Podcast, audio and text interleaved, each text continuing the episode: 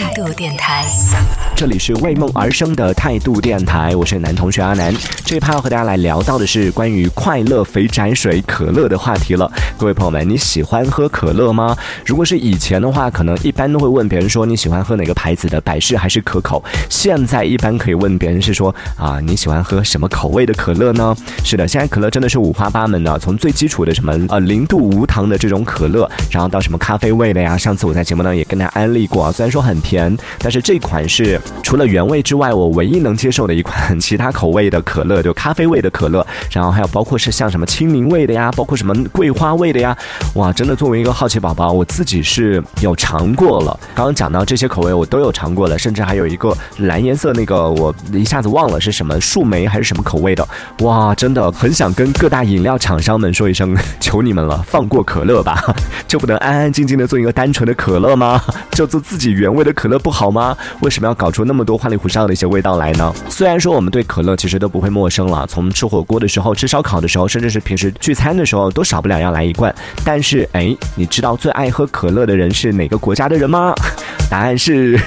墨西哥。这边有两组数据可以给大家来感受一下啊。首先呢，是因为去年因为疫情的原因啊，全球其实某一个品牌的可乐呢是它的销量都受到了一定的影响，全球的这个平均销量是下降了百分之三十，但是墨西哥地区的销量仅下降了百分之五。就其他地区啊，其他国家的这个销量，每个国家可能都下下降了比较大的一个数值，平均下来可能到了百分之三十，但是呢，墨西哥的下降率居然那么低，仅下降了百分之五。所以看得出来他们对可乐的热爱。另外呢，墨西哥人他们喝可乐的数量也是比其他国家的人要多很多。有一个平均值啊，就是平均每个墨西哥人他们每年要喝掉的可乐是达到了一百八十升，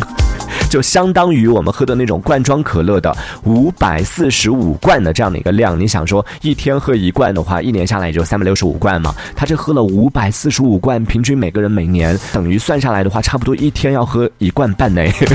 当然也不能这样算啊。可以说他们真的是把可乐当水喝，一点都不夸张啊！在当地甚至有一些祭司是把可乐当做祭品来进行使用的，这个真的不是开玩笑的。就有一位年迈的老祭司就表示说，他已经用可乐来当祭品，已经用了四十多年了。然后网友也有就是比较了解这方面算是文化吧，当地文化的朋友有分享说，其实他们会觉得，当然这个只是小部分地区，就墨西哥的少部分地区的这样的一些人，他会有这样的一个算是习俗吧。然后他们呢是觉得说，哎，喝了可乐之后。后我们不是会打饱嗝吗？他们就觉得，哎呀，打了一个饱嗝哦，之后呢，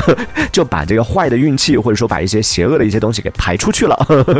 所以用这样的方式，只要你喝下可乐打嗝了，就说明哎驱魔成功了。然后最夸张的是，在墨西哥当地有一些家长甚至把可乐当做止泻药来使用。听到这里会不会觉得，天哪，这是什么样魔幻的一个国度？这还不算什么，待会儿会跟大家来分享到更多，就为什么在墨西哥这个地方，可乐会被那么真的有点妖魔化了呢？会变得。那么神奇呢？其实可乐我们都有听说过各种各样的传闻，比如说早期可乐是怎么来的呢？曾经有听过一个传闻说，它其实最早它是拿来做那个糖浆，就感冒啊、咳嗽啊这样的一个糖浆，所以最早是为了拿来做这样的一些糖浆，然后喝了之后发现哎还挺好喝的，后来就把它做成了一个饮料。所以呢，我身边有一些朋友，当然这个是道听途说的，这并没有什么科学依据。身边有一些朋友也是说，嗯，你感冒这个感冒的时候或者是什么的时候，就可以喝点可乐，也是有一定，因为它毕竟本来之前就是止咳糖浆嘛。所以它现在变成可乐了呢？你在咳嗽的时候也可以喝一下，但这个是没有任何科学依据的，大家不要听听就好了。就不我千万不要在你生病的时候，生病的时候还是要注意这个饮食，还要清淡，然后还是要营养啊！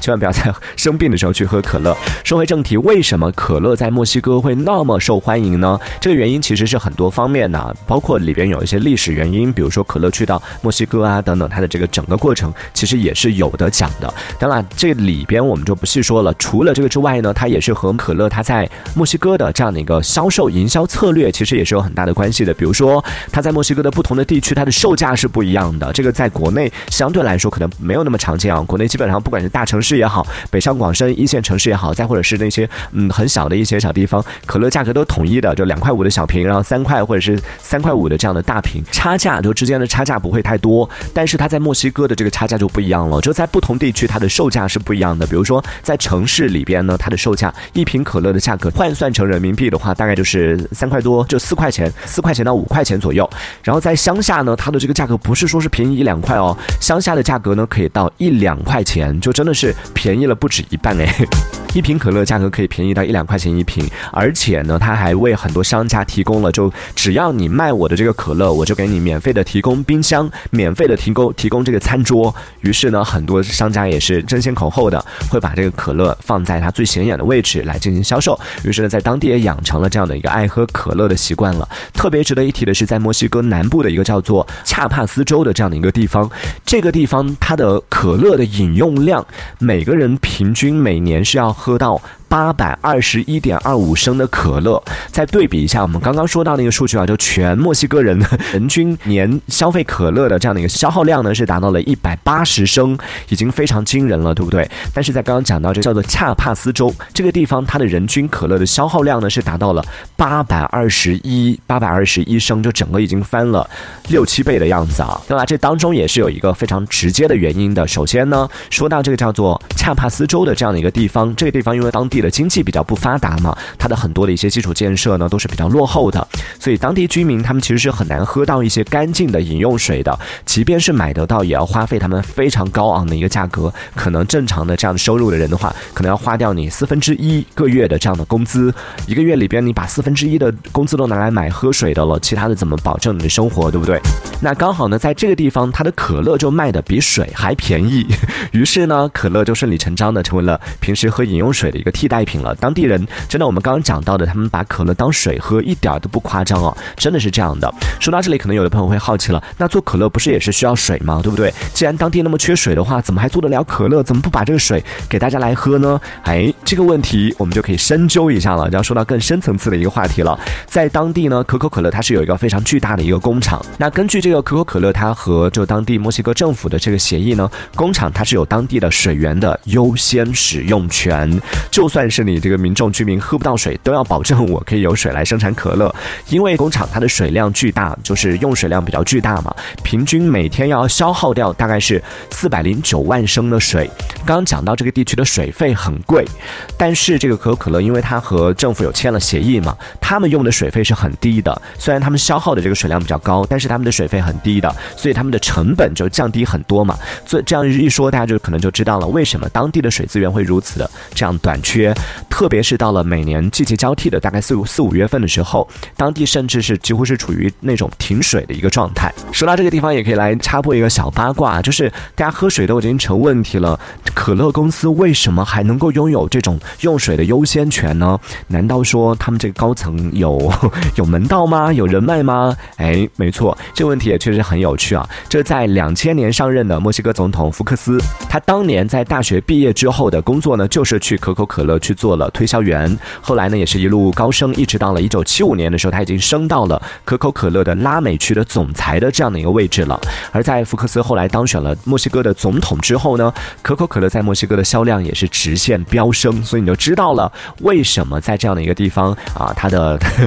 可乐的销量会那么高，以及为什么它能够就是可口可乐可以拿到水源的这样的一个优先使用权，甚至没办法保证大家的一个用水。当然，说完了这个可乐之后呢，随之而来的也是我们。经常会听周围的大人会跟你说，每次喝可乐的时候，别人都跟你说：“哎呀，少喝一点可乐，少喝一点碳酸饮料，对健康不好。”但是你看，在墨西哥，人家把它当水喝，难道对他们的健康就没有影响吗？也是有的。就长期饮用可乐对他们的身体影响其实也挺大的。像我们之前经常会听到很多新闻里面出现，就现在真的有些年轻人，有些小朋友，他会把可乐真的是完全当水喝，一天可能会喝三四瓶，甚至四五瓶、五六瓶这样的可乐，然后喝一段时间之后，就出现各种各样的，比如说骨质疏松啊，小小年纪又出现这样那样的一些问题。去医院检查之后，就发现哦，原来是长期喝可乐，然后大量的喝可乐之后，导致他们的身体出现了各种各样的问题。加上就可乐里边有大量的这种糖分，长期喝了之后呢，也是存在很多问题。比如说，在墨西哥，肥胖和糖尿病也是当地就是最严重的两种疾病。那最后还是用两组数据给大家一个更加直观的感受，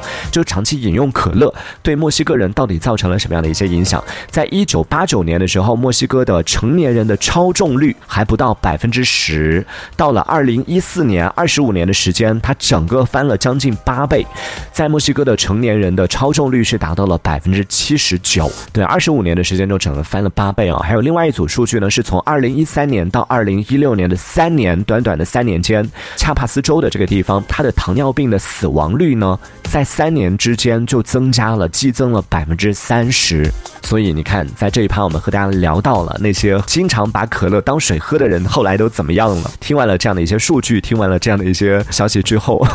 各位朋友们，下一次再喝可乐的时候，你还能心安理得的喝下去吗？当然，在听节目的朋友也可以来分享一下，说一说你自己是不是一个喜欢喝可乐的人，以及你自己喜欢喝什么口味的或者什么品牌的可乐，都可以来聊一下。可以在节目下方的评论区当中用文字的方式发送消息来参与我们的话题讨论。这一小节我们暂时先聊到这里。喜欢我们节目的朋友，别忘了订阅关注。这里是为梦而生的态度电台，我是男同学阿南，我们下次接着聊。